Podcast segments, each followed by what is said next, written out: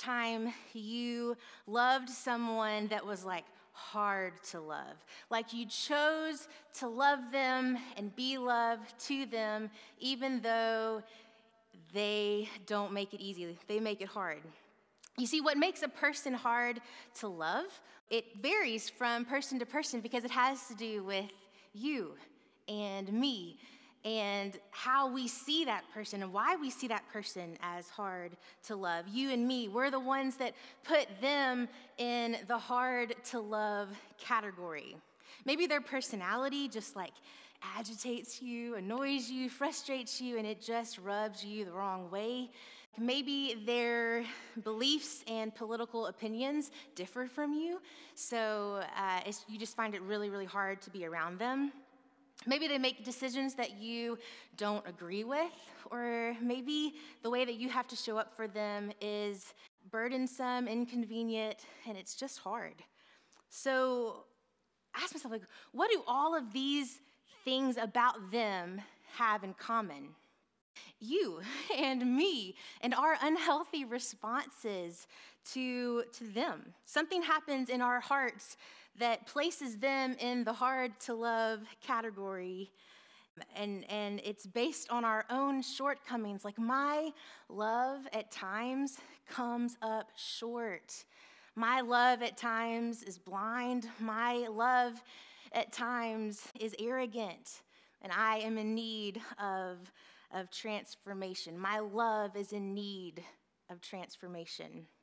Tonight, I want to look at what it looks like to love Jesus extravagantly and to ask God to give us the ability to love others out of that extravagant love that we have received. Would you pray with me? Father, I just ask that your love would be so evident in the story that we are going to read tonight, and that we would be inspired, that you would sow seeds of deep love in us an awakening to your deep love for us. It's in your name that we pray. Amen. So, of course, if we're going to talk about extravagant love, it has to be a story that includes Jesus. And this particular story is found in all the Gospels, but tonight we're going to look at Luke's point of view in Luke chapter 7. So, let me set the scene for you and introduce you to the characters. Jesus is invited to uh, a Pharisee named Simon to his house for dinner. Simon is a Pharisee. He's esteemed, he's honored, he's admired, and he's respected as a religious leader in the community. Their dinner is about to be interrupted by an uninvited guest, an unnamed woman with an alabaster jar filled with expensive perfume. She's referred to as the immoral woman. She's a woman of ill status, likely a prostitute, most definitely living a marginalized life. She shows up and demonstrates this extravagant love for Jesus, and Jesus blesses her for it. Let's look at the description of what um, Luke says about the woman in Luke chapter 7, verse 38. She knelt behind him at his feet weeping. Her tears fell on his feet, on Jesus' feet, and she wiped them off with her hair. Then she kept kissing his feet and putting perfume on them. Now, this certain immoral woman's expensive jar of perfume would have been worth an entire working man's salary at the time. Not to mention what it would have been worth for this woman because of her job. Verse 40 Then Jesus answered his thoughts. He answered his thoughts. Remember, the, the man said it in his mind, and Jesus answered his thoughts. If you, if you get it, you get it. Whoa, mind blown. Simon, he said to the Pharisee, I have something to say to you. Go ahead, teacher, Simon replied. Then Jesus told him this story. A man loaned money to two people 500 pieces of silver to one and 50 pieces to the other. But neither of them could repay him, so he kindly forgave them both, canceling their debts. Who do you suppose loved him more after that? Simon answered, I suppose the one for whom he canceled the larger debt. That's right, Jesus said. Then he turned to the woman and he said to Simon, Look at this woman kneeling here. When I entered your home, you didn't offer me to wash the dust from my feet, but she has washed them with her tears and wiped them with her hair. You didn't greet me with a kiss, but from the time I first came in, she has not stopped kissing my feet. You neglected the courtesy of olive oil to anoint my head but she has anointed my feet with rare perfume. I tell you, her sins, and they are many, have been forgiven. So she has shown much love. But a person who is forgiven little shows only little love. Then Jesus said to the woman, Your sins are forgiven. The men at the table said among themselves, Who is this man? He goes around forgiving sins. And Jesus said to the woman, Your faith has saved you. Go in peace. Here in this story that Jesus tells, he makes this direct connection between love and forgiveness. Those who are forgiven much love much. Those who are forgiven little love little. Jesus is not saying that people who have sinned more in their life are better equipped to love. Rather, he's communicating to the Pharisee that he needed forgiveness like we all need forgiveness. If we view ourselves as righteous or less in need of a Savior and of grace than those around us, then we love God less and we love people less and we judge people more. Jesus' comment to the Pharisee cuts to the heart of any self righteous understanding of forgiveness. Jesus showed the Pharisee the hypocrisy of accepting forgiveness, yet still judging people as less than, less important sinners. The Pharisee was so blinded by his light, uh, the light of his own self righteousness, that he could not see like beyond himself. Not only did he not see the woman, but he didn't really see Jesus. Until we can see the woman and know that we are just like her, desperately in need of grace and a Savior, we run the risk of missing out on truly seeing Jesus. Recognizing our own need for God's mercy and grace. I mean, this is the truth that sets us free. This is the way that we learn to see. This is the way we learn to love extravagantly. The Pharisee was so focused on himself and his own time. He was, he was self centered and he was prideful. He belittled the woman and judged her and couldn't believe that Jesus would let her come and get close to him. He couldn't see this extravagant love that was taking place right in front of his eyes. It was a disruption, an inconvenience. He probably even felt like embarrassed for her. How many times have we been the Pharisee? Like, how many times have we passed judgment on someone else, maybe even writing them off? How many times have we made decisions that, like, were rooted in self righteousness? How many times have we not recognized the depths of forgiveness and the love that we have freely been given and then freely offered it to others?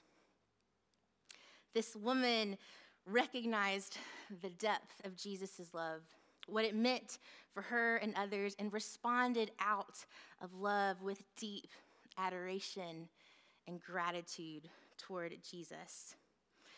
And Jesus compliments her depths of hospitality. He compliments and gives her gratitude and love. He, he calls that like over the top action as right and good. I wonder if this was the first time this woman like got complimented, got called out as doing something right. Oh, the sweet mercy of Jesus. What this woman, what this woman did for Jesus gives us an image of what it's like to have a deep understanding of forgiveness and love. It looks like gratitude. It looks like falling at the feet of Jesus. The only thing more extravagant than the love that this woman has for Jesus is the love that Jesus has for her. Instead of doing what's proper and correct, Jesus does what's unexpected and taboo. Instead of like pushing this immoral woman away, like he welcomes her to come close, to be close to him. Instead of condemning her, Jesus defends her actions and her place. You see, in Jesus' eyes, this woman was not defined by what she had or hadn't done, but was defined by Jesus himself and his extravagant love for her. To the Pharisees' surprise, Jesus did, in fact, know everything about this woman from the moment she entered the house. He knew the layers of her sin better than anyone. He knew the depths of her story, the specific men that she had been with. When Jesus sees you and he sees me, like he never sees us according to our past or our failures, our mistakes, our brokenness. He calls us by our names, sees us as we are through his eyes, and he calls us beloved. One of my favorite parts of this story comes at the end of a different version of Matthew's telling of, of this story in Matthew 26, verse 13.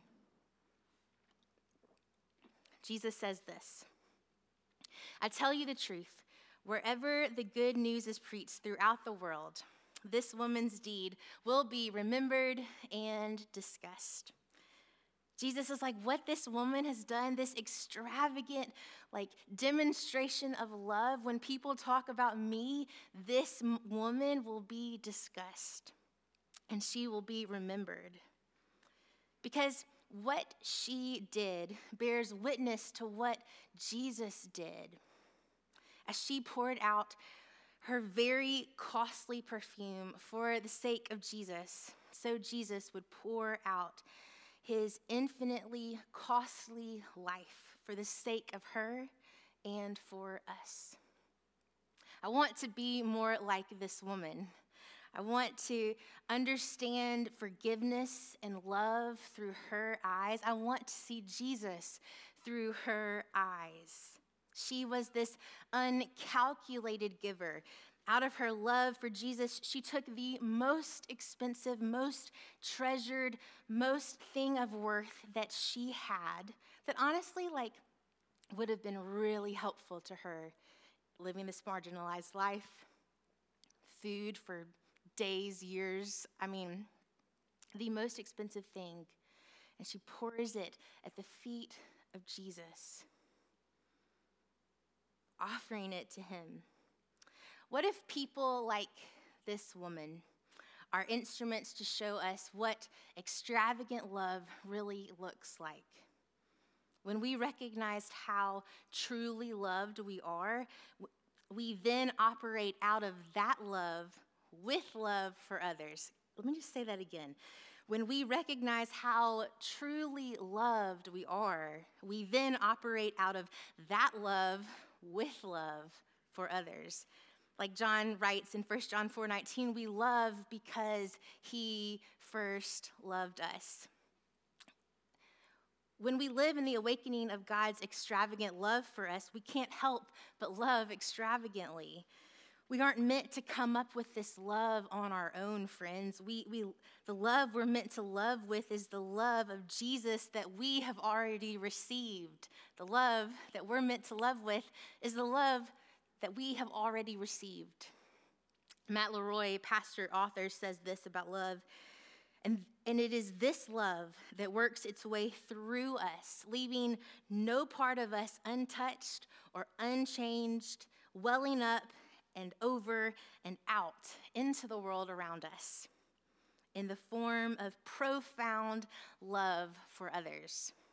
Extravagant love calls us to love extravagantly. Extravagant love calls us to love extravagantly. But as we know all too well, love is messy, and we often come up short on love. Unfortunately, it's because of a lot of things. I mean, we could probably sit here and list all the reasons why it's hard for us to love our own brokenness, our apathy, our, our hurts, our, our wounds, our self righteousness, and so on and so on. Maybe all this talk about love, and maybe this season, February, like love, it just maybe strikes a chord with you, uh, a, a not very nice chord because you're thinking about like how unloved you have felt. Like you're thinking about your own brokenness and and how you've been hurt and mistreated. Maybe you're thinking about how you've been misunderstood, wronged, rejected. I want you to hear this that that God's heart beats for the person who can't speak up for themselves or defends themselves. God's heart is near to the brokenhearted and he binds the wounds. God's heart breaks for the person who's been wronged and overlooked and unnoticed. And that he seeks out the lost. He seeks us out. If you're having trouble, like, like reconcil- reconciling or, or recognizing or even believing that like god could really love you like if you're struggling with that i would love to chat with you to tell you the truth to show you the depth of god's love that's found here in this story of god and the promises that he has. If that's you let's chat about it there's three things that I'd like for us to end tonight that maybe you might be willing to ask God about that would help us to love extravagantly.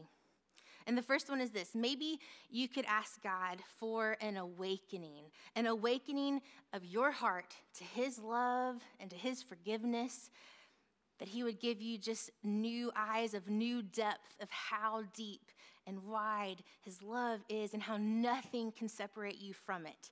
Nothing, no height, no death, no enemy, nothing can separate you from his love. Maybe for some of you tonight, a good question to ask it the Holy Spirit to maybe like bring to your forefront any places in your life that maybe you've had kind of blind eyes, blind vision, tunnel vision, self righteousness, I mean, anything that's just hindering you from, from, from experiencing the depth of God love, but also ex- experiencing the love that then you get to love others with.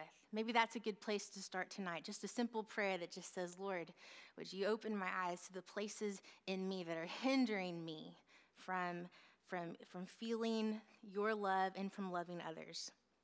And then the last thing, maybe some of you would like to boldly pray the prayer of, Lord, like, who have I unintentionally put on the hard to love list that I can really step into and love them, choose to love them out of the love that I have already received from you? If you pray that bold prayer and ask God for that who, there's going to be a person that comes to your mind. And then go and do it. I'm not saying like to miraculously wake up tomorrow and just have all like everybody in your life love them extravagantly. I mean, that would be that would be awesome. Mother Teresa, she has a quote. I'm to butcher it because I can't remember it totally, but she says, um, "Help the person that is nearest to you. Love the person that is nearest to you, and, and love them deep. Love them extravagantly. Love them through the eyes of Jesus." Who in your life can you offer this extravagant love to? Friends, something happens when we love others, something happens to us.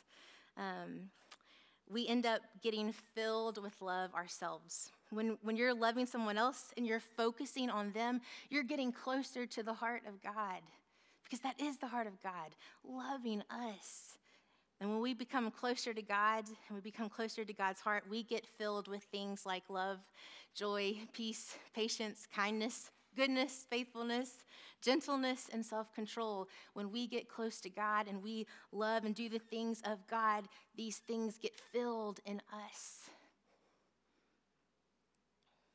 May we grow to recognize God's extravagant love for us, and may that extravagant love flow out of us into the world extravagantly.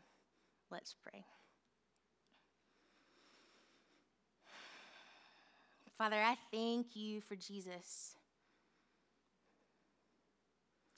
th- I thank you for the, the width and the depth of your love,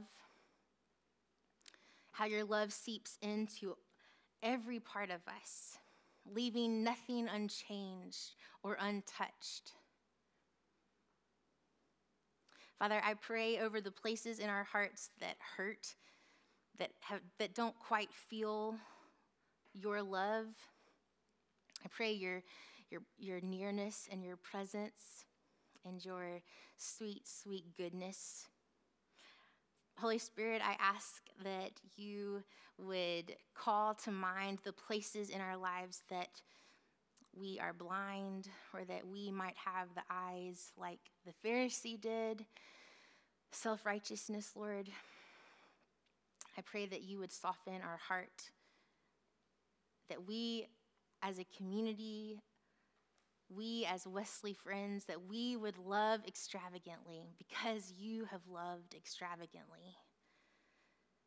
That you would motivate us in our love, you would strengthen us in our love, and that you would send us out of your love. It is in your name that we pray. Amen.